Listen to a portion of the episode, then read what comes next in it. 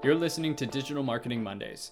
Each week, we bring you new and exciting content from around the marketing industry and help give you, the marketer, insights into what's happening. We'll offer our advice and share some takeaways to help you develop better strategies for your marketing. Ideally, this will also help you improve your ROI as well. So, with that, let's tune in to this week's episode. Hey, Hans. Hey, Devin, I got a question for today. The question is Does SEO still work? When I mm. started this business, SEO was the biggest topic of all when it came to digital marketing. I thought maybe we would chat a bit about where we've come from and where we are today, and does it still work? Is it still worth investing in? I guess is really the key question. Yeah, and it's certainly a super interesting topic because, as we know, search is becoming much more local to your device. And it's also becoming much more holistic than I think just a single search result page. The days of only searching inside of Google and trying to find a specific article or headline are dwindling at this point. Mm-hmm. A lot more people are trying to search natively on whatever device they're on. I think obviously Apple has a big advantage here with their hardware and the amount of devices that are out in the wild now and people using native Apple search to get to specific results. Yeah. That's something yeah. to keep in mind.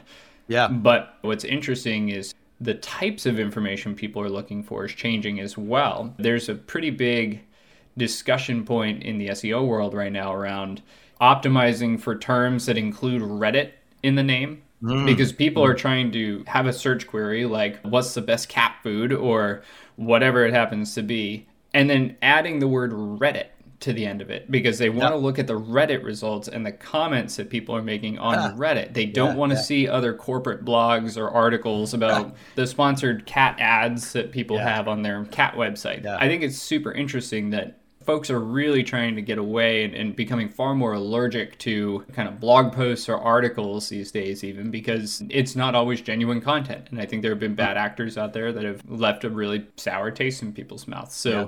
now we're trying to look for more of that social proofing. I don't have any friends that own any cats. If I did get a cat, I would need to go look it up somewhere to figure out what's the best cat food. And I'm not going to go necessarily lean on an article because it's probably sponsored or has affiliate links or biased. Yeah, they're very biased. Yeah. I think there's yeah. definitely something interesting happening around content and relating to social proofing. I certainly don't think search is dead. Fundamentally, we all have curiosity and we're going to continue to search for things forever because we just can't hold all the knowledge in our heads that we want to.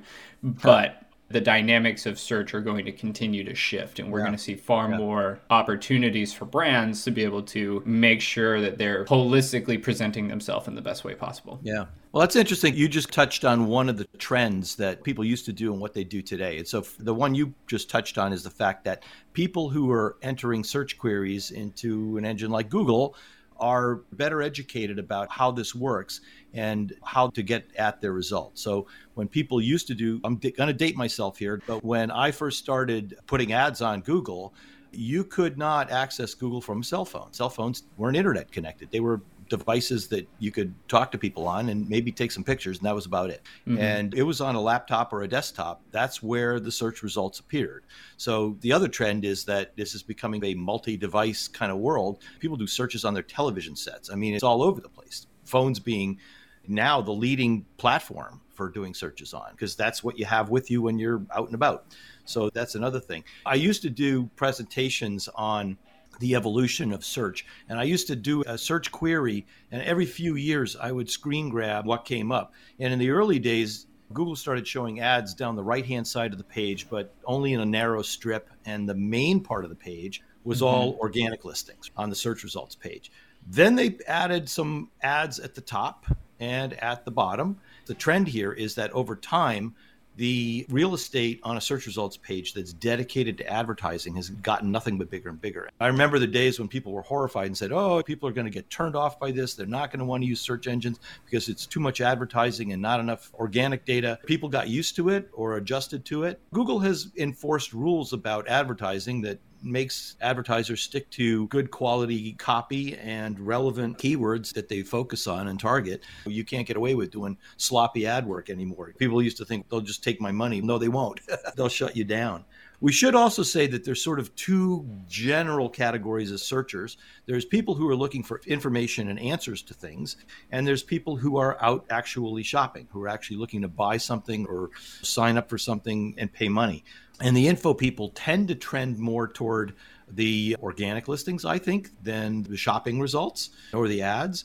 And then for those people who are looking for information, Google has been scraping pages. We did a podcast a few weeks ago about this trend of possibly remunerating people whose content gets scraped by the search engines and displayed on the search results page. They do attribute it, they do provide attribution and provide a link back, but they're taking your content and putting it up on their search results page. So why do I need to click through to your website if the information's already there? Those are some of the things that kind of impact the utility of SEO as a way of generating leads and driving sales, which I think has gone down. And honestly, I think we've come to a place where if you really want to do it and do it right, yes, focus somewhat on SEO, but you also have to do some advertising if your objective is to generate leads or generate sales. What do you think? I think it's important to actually think about these companies and look at their revenue and where they're actually generating money and try and look for more global trends. And to distill that down a little bit further, when you look at Google and some of their profit and loss statements and the information that they're actually putting out, yep. what's very clear is that they are ambitiously growing their search ad business or they're just their advertising mm-hmm. business as a whole. That's mm-hmm. obviously a huge net, wide encompassing. They make a lot of money from a lot of different networks, including even YouTube and display ads and search. But I think what's clear is we also see a trend of these cost per clicks that have just continuing to skyrocket. And yep. as you've alluded to, back when the dinosaurs roamed the earth and you could first just buy an ad for one cent in Google, that's what it was, right? yeah, okay, sorry, not that old. But nowadays, you're hard pressed to get clicks under $5. Right. And that's even continuing to rise. And certain verticals like universities and colleges could be paying upwards of 40 to 50. Or even competitor campaigns, same thing. They could be 40 to $50 a click. We're seeing these trends of advertising advertising continue to become more expensive. That's obviously how Google continues to fund themselves in their own party and keep the happy times going. That is, in my mind, one of the leading indicators that things will just continue to get more expensive on the advertising side. They're going to come up with new and inventive ways to make money from advertising. And mm-hmm. therefore, mm-hmm. I think overall, that may diminish potentially the organic search experience or change yeah. behaviors as exactly what we've been seeing with more folks that are trying to go to Reddit results specifically to find yeah. answers. And I think well, it's important to think about usership as well. A few years ago, Google was the 90 to 95% dominant player for search. And what's right. clear now is we have so many more options to be able to search by. YouTube is the second largest yep. search engine in the world. Bing is actually on the rise given the number yep. of people that are downloading Edge, and Bing is yep. the default browser now.